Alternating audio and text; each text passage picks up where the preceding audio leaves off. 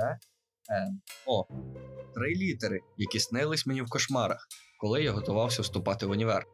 І здавалося б, що тут такого страшного? Вивчи 100-500 правил і винятків, напиши мільйон творів, розв'яжи тисячу задач і оп, успіх гарантований. Hello! Це перший абітурієнтський подкаст, і я його ведучий Василь Свінтальський. Я довго думав, що в тому ЗНО такого складного, і додумався до створення нашої нової рубрики Очевидне неймовірне. У ній я разом з викладачами Академії ЗНО допоможу розібратися в складних та суперечливих випадках, які траплялися на тестах з різних предметів за всі роки існування ЗНО.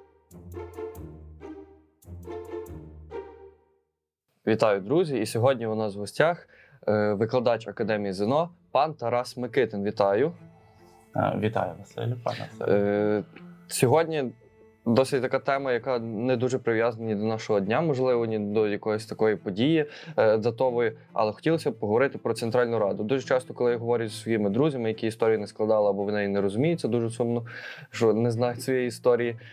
Кажеш їм про Центральну Раду, і вони думають, що це якась можливо країна, що це якийсь устрій або щось це таке взагалі е, уявне для них. Розкажіть, будь ласка, як це зрозуміти для людини, яка ніколи не цікавилась історією, і що це таке взагалі? Ем, На мою думку, е, окремою якоїсь теми, яка для тебе буде найкращою, це не варто то обирати, тому що саме ЗНО, зовнішнє незалежне оцінювання, воно потребує, щоб е, учень, який готується до складання цього. Е, ЗНО він орієнтувався в всіх 32 темах, які пропонує програма зовнішнього незалежного оцінювання. Тому Центральна Рада е, недавно е, була у моїх учнів, у моїх студентів. Вона є для мене близькою, тому що недавно я її проходив і хотів би звернути увагу, що досить часті помилки трапляються в Центральній Раді, тому що неуважно ем, студенти відносяться саме до дат, які саме тут є. І Центральна Рада хотів би звернути, що вона започаткувала своє.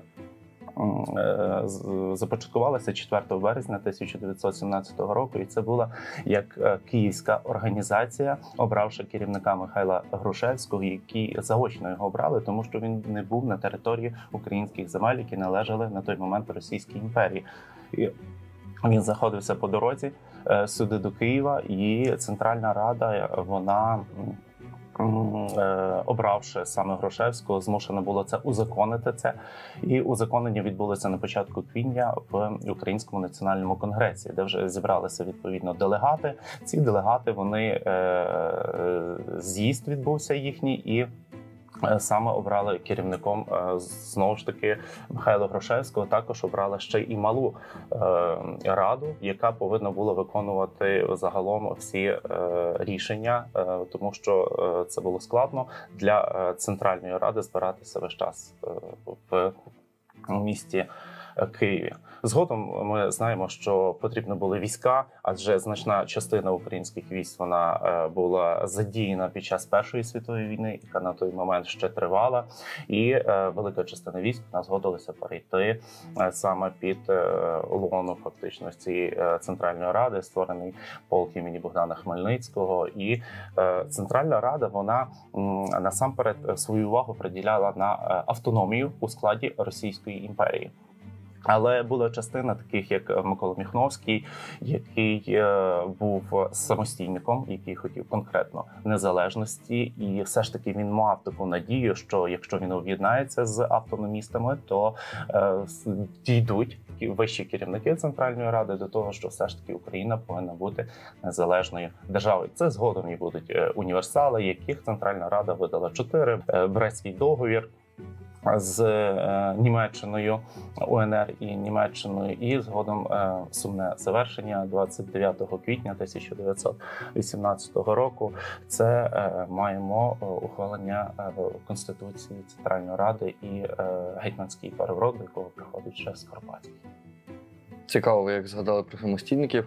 Е, Мене одразу цікавило, і напевно, власне, коли я також готувався, е, про них розказували багато, але чи були реально тоді шанси створити власне свою окрему державу і таку, е, щоб вона функціонувала всі сотні років аж до сьогодні?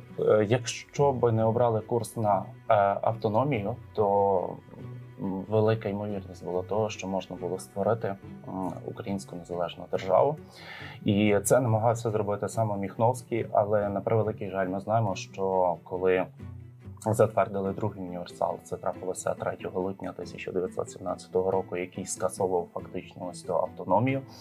І 4 числа е, була тимчасова інструкція від е, тимчасового уряду, е, яка передбачала фактично скасування гу- губерній, і ем, чотири забирала від нас.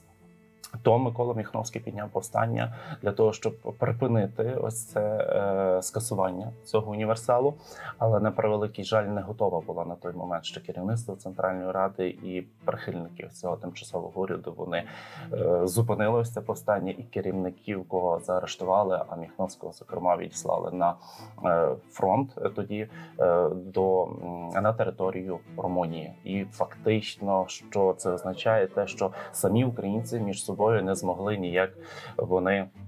Поєднати зусилля, і е, найбільш така пробуджена, найбільш така е, свідоміша частина е, українського населення вона була придушена і фактично вже позбавлена можливості бути при керівництві центральної ради, з Міхновським. То насправді досить цікаво було, коли якраз невелика, можна так сказати, країна, але досить мало багато різних поглядів і політичних таких якраз рухів. От якраз цікаво, що ви згадували про Грушевського, і я якраз коли готувався, то він для мене виглядав досить такою е, контроверсійною особою, яка. Можливо, була і позитивною в одному сенсі, і в одному сенсі негативною. Тому я її для себе відносив до таких нейтральних, тобто вона була посередині. І розкажіть більше про нього, чи яким чином він взагалі е, мав роль в Центральній Раді, і як він взагалі жив і працював. Ну, Грушевський він. е, Він е, свого часу навіть жив в нас у місті Львові по сусідству з Іваном Яковичем Франком на вулиці Івана Франка. Він очолював наукове товариство Тараса Шевченка. в, Також він був е, викладав в Львівському університеті. І фактично він неоднозначно і е, сприяв розвиткові е, Євгена Коновальця. Грушевський він був нейтральним, тому що пам'ятаємо, у 1908 році створено товариство українських поступовців, яке займало згодом в 16-му році під час Першої світової війни. Воно займало нейтральну позицію. І коли е, виникла можливість створити саме ось цей орган, який називався Центральна Рада, е, багато з керівників вони вважали, що не готова держава з приводу того, що на той момент відбувалася Перша світова війна.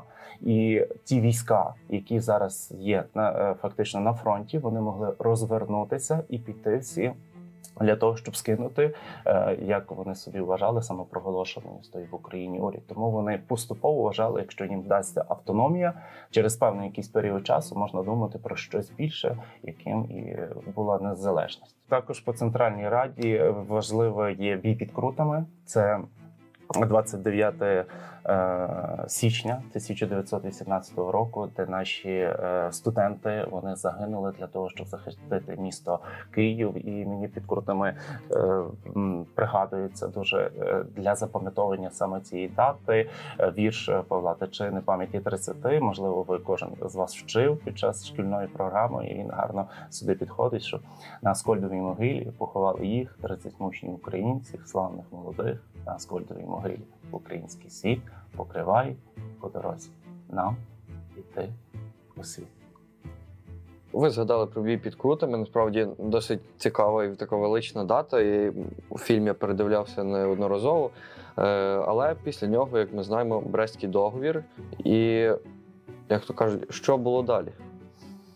Е, Так, е, Брестський договір це допомагав він тим, що Українська Народна Республіка вона фактично отримувала союзника, і цей союзник зобов'язувався вигнати більшовиків з території українських земель. І саме е, домовилися про те, що коли будуть входити до міста Києва, то саме це мають бути українські е, війська на чолі з Симоном Петлюрою, з Євгеном Коновальцем. І коли 1 березня вони входили до Києва, то таким чином вони вигнали, е, вигнали всі. М, Війська, які здалися фактично без бою, більшовики покинули місто Київ 1 березня. А до того вони 8 лютого е, увійшли на чолі з Моравйоном.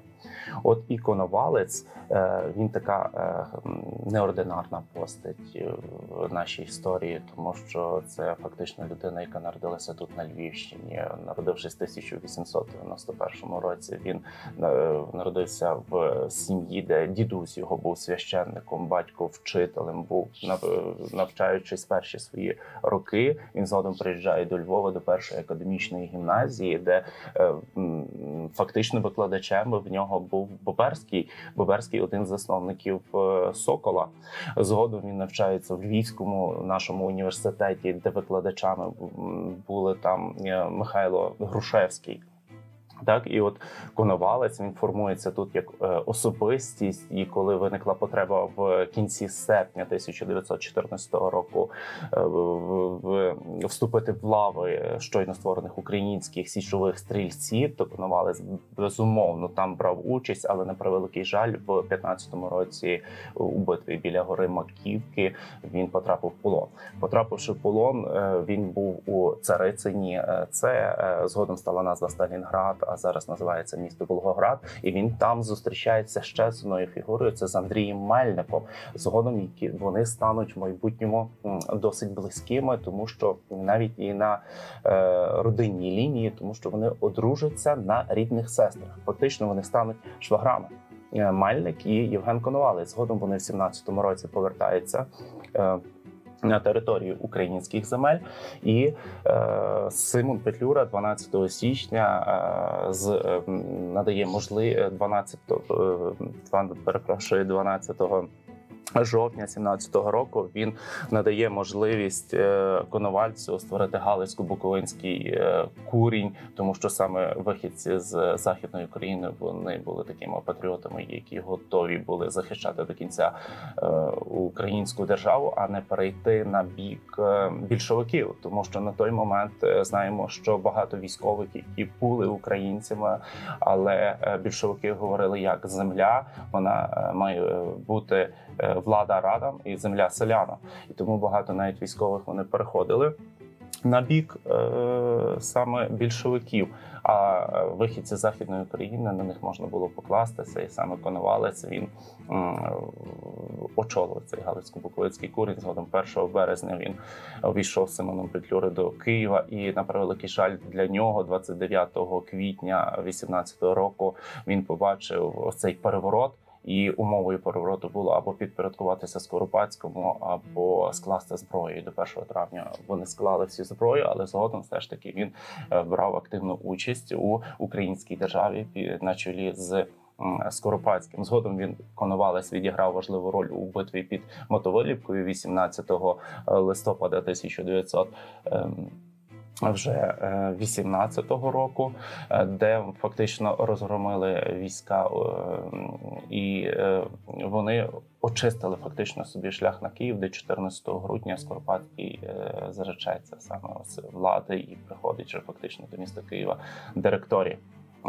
Євген Коновалець він е, згодом і е, створить е, УВО Українську військову організацію у 2020 році. Євген Коновалець буде очолювати організацію українських націоналістів е, з 29-го року. І на превеликий жаль, е, він загинув в 1938 е, році.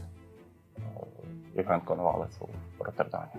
От ви якраз згадували про вибір е, тих чи інших, про те, як люди вибирають, можна сказати, хліб і культуру. А як на вашу думку, бо я знаю, Степан Бандера навіть на цю тему говорив, що е, що має бути перше в державі культура чи економіка?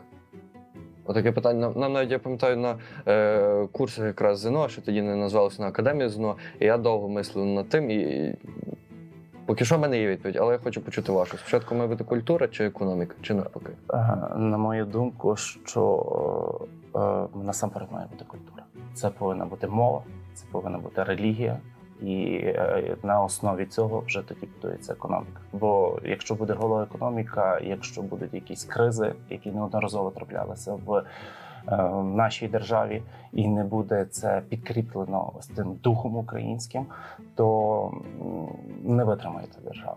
А бачимо, що українці були монолітом, таким е, окрема така частина селян, які не маючи навіть коштів під час неодноразового голоду, голодомору, вони все ж таки е, виживали. Вони повставали і знову знаходили такі персоналі, якими був е, Євген Коновалов. Та дуже цікаво, що е, українцям потрібен той, хто буде їх вести насправді. Е, що муш, мус- мусить бути людина, яка буде в, на чолі якраз е, великої маси людей і буде задавати тонус ідей. Але без тих людей би та людина була б ніким, напевно. Ну так, напевно, працює пов'язано. Ем, В нас е, так побудована наша історія України, що ми вертаємося в далекі часи і до Володимира Великого, до Ярослава Мудрого, до Данила Романовича. Ем, Ми і бачимо, що козацька доба були такі особистості, які вони очолювали е, у українців. Але як ви е, вірно зауважили, що сама людина без цілого народу вона не може досягнути мети, яку вона собі ставить е. Гарно, я думаю, на цьому можемо закінчувати. Така е, гарна думка. Я навіть коли вчора готувався трошки до цього подкасту, я вирішив запитатися в Наталі, е, чи буде в неї якась книжечка із історії України, якраз собі перечитати, бо е, додатково треба повертатися навіть не, не в часі підготовки ЗНО. Е, дякуємо, пане Тарасу, дякуємо, що слухали нас, і почуємось.